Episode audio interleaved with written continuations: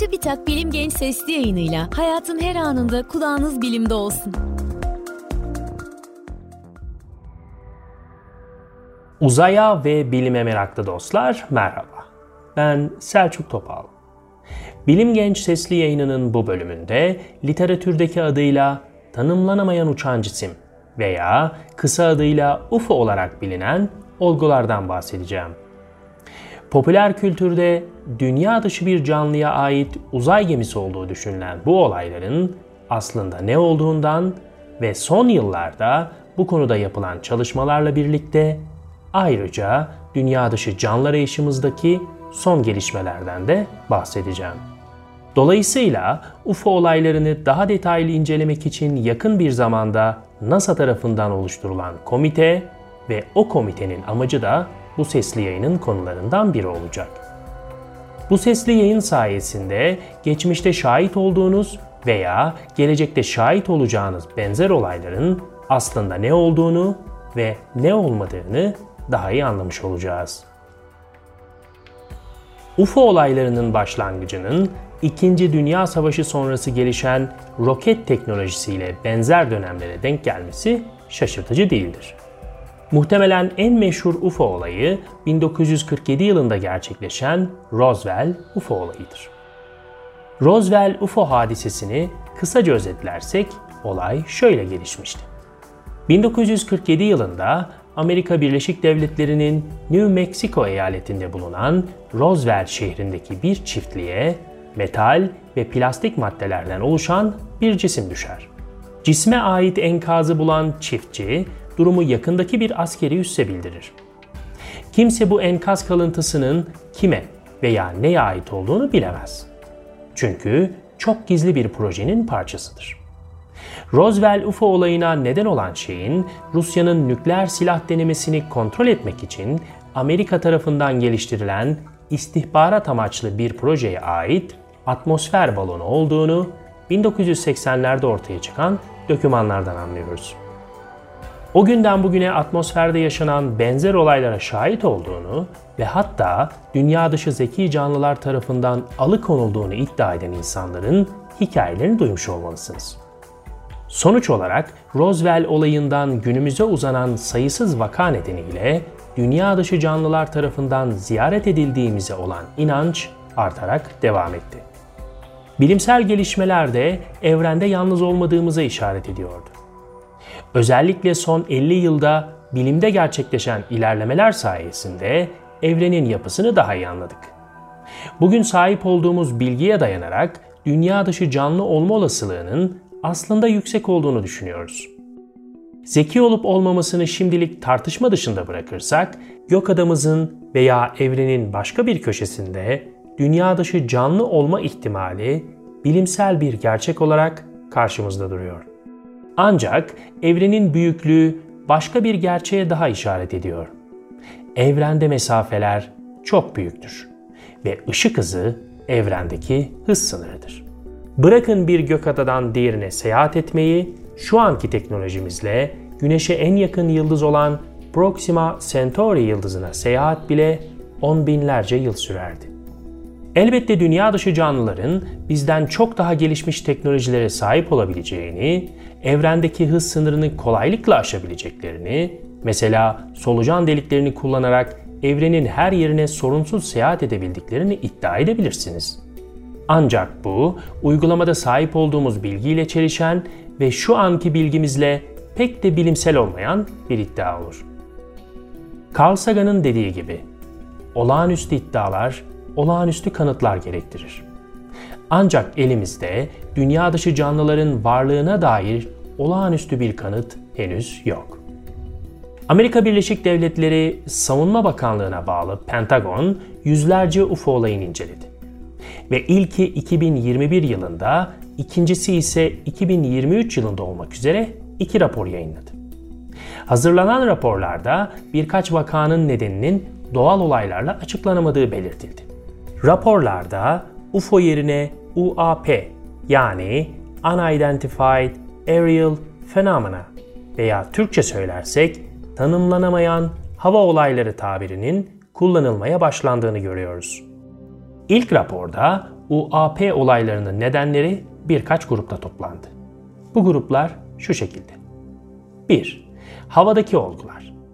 Atmosferik olaylar dışında havadaki her şey, kuşlar, balonlar, insansız hava araçları ve görüşü engelleyen havadaki herhangi bir cisim bu gruba giriyor. Mesela plastik torbalar. iki Doğal atmosferik olaylar. Kızılöte ve radar sistemleri tarafından kayıt edilebilen nem, buz kristalleri ve ısısal değişimler gibi atmosferdeki doğal fiziksel ve kimyasal süreçler. üç Amerika'daki endüstriyel geliştirme programlarına bağlı ve gizli statüsündeki olaylar. dört Yabancı rakip sistemler.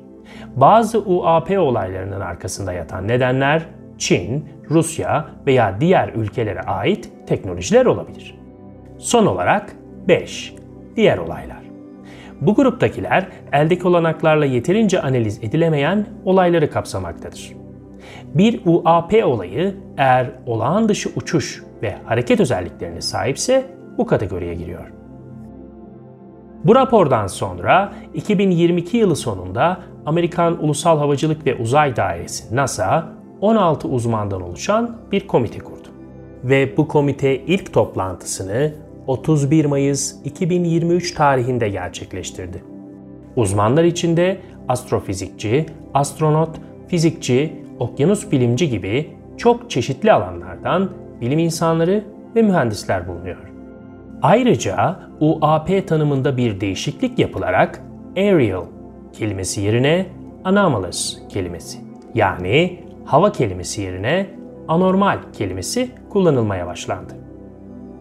Bu değişikliğin nedeni bu tarz açıklanamayan olayların kapsamını genişletmek ve sadece atmosferde değil, deniz ve uzayda gerçekleşen benzer olayları da U A P kapsamında değerlendirmektir. Anormal kelimesiyle kastedilen şey, mevcut alıcılar tarafından anlaşılamayan ve sahip olduğumuz fizik ve mühendislik bilgimizin aksine manevra ve hareket kabiliyeti gösteren olgulardır. Peki bu on altı kişilik komitenin amaçları nelerdir? bir NASA'nın elinde bulunan U A P olaylarına ilişkin verileri toplamak.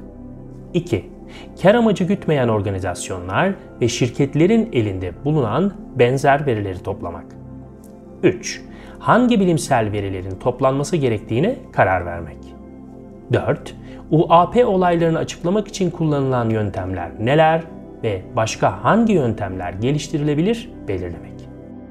beş İlk dört maddeye göre mevcut U A P olaylarının temel fiziksel özelliklerini belirlemek. altı Sivil havacılığın elindeki benzer verilere erişmek.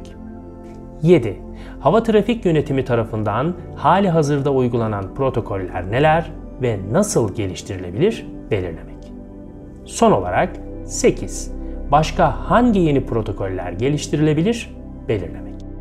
Kısacası bu komitenin amacı bir U A P olayını sınıflandırmak ve asıl nedenini ortaya çıkarmaktan ziyade böyle olaylarda kullanılabilecek doğru ve hızlı analiz yöntemini belirlemek olacak. Bu sesli yayınımıza son vermeden önce eski adıyla U F O, yeni adıyla U A P olaylarının en geniş çerçevede muhtemel nedenlerini sizler için özetleyelim. bir Astronomik cisimler. Örneğin parlak yıldızlar, insan yapımı uzay araçları, yapay uydular, gezegenler, meteorlar ve ay. iki Hava taşıtları, fırlatılan roketler, atmosfere gönderilen bilimsel araştırma balonları. üç Devletlerin istihbarat, savunma ve teknoloji geliştirme amaçlı insansız hava araçları. dört Atmosferik olaylar. Örneğin garip şekilli bulutlar, sıcaklık ve nem değişimlerine bağlı parlamalar, kuşlar, uçurtmalar ve ışık kırılımları. beş Sınırlı bilgi düzeyi nedeniyle olağan doğa olaylarının arkasındaki bilimsel gerekçeleri bilmemek. altı Gözlem aracındaki teknik sorunlar. Örneğin çok uzakta oldukları için bir nokta şeklinde görülen yıldızlar odaklama sorunu nedeniyle disk şeklinde gözlenebilirler. yedi Sağlık sorunları. İnsanların görme sorunları veya psikolojik sorunları olabilir. sekiz Kasıtlı yapılan hileler. Mısır tarlalarında gözlenen ve çiftçiler tarafından yapılan meşhur garip şekiller bu kategoriye güzel bir örnek oluşturuyor. Son olarak dünya dışı yaşam arayışında insanlık olarak ne aşamadayız? Kısaca ondan bahsedelim. Dünyada gözlenen U A P olaylarını bir kenara bırakırsak genel olarak iki bilimsel yolla dünya dışı yaşam aranmaktadır. Uzayın derinliklerinden gelen sinyalleri analiz ederek veya sinyal göndererek ve Güneş sisteminin içindeki bazı cisimlere uzay araçları göndererek evrende yalnız olup olmadığımızı anlamaya çalışıyoruz.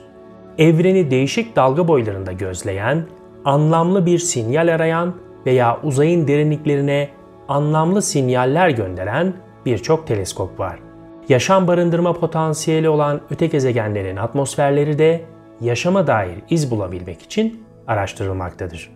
Ayrıca Güneş sisteminde yaşam olabilecek gök cisimlerine uzay araçları gönderiliyor. Ve bu sayede direkt olarak örnekler alınıp ölçümler yapılabiliyor. Şu an Mars'ta böyle ölçümler yapılırken yakında Jüpiter'in uydusu Europa ve Satürn'ün uydusu Titan üzerinde de benzer ölçümler yapılacak. Yıllardır devam eden bu iki ana araştırma sonucunda henüz zeki veya basit formda bir canlı veya canlılık izi bulunmuş değil. Artık U A P olayları şeffaf ve bilimsel olarak inceleneceği için insanlığın belki de en önemli sorusu olan evrende yalnız mıyız sorusuna olumlu veya olumsuz bir yanıt vermeye çok yaklaştık. En azından Güneş sistemi içinde dünya dışı yaşam var mı, yok mu yakında öğreneceğiz.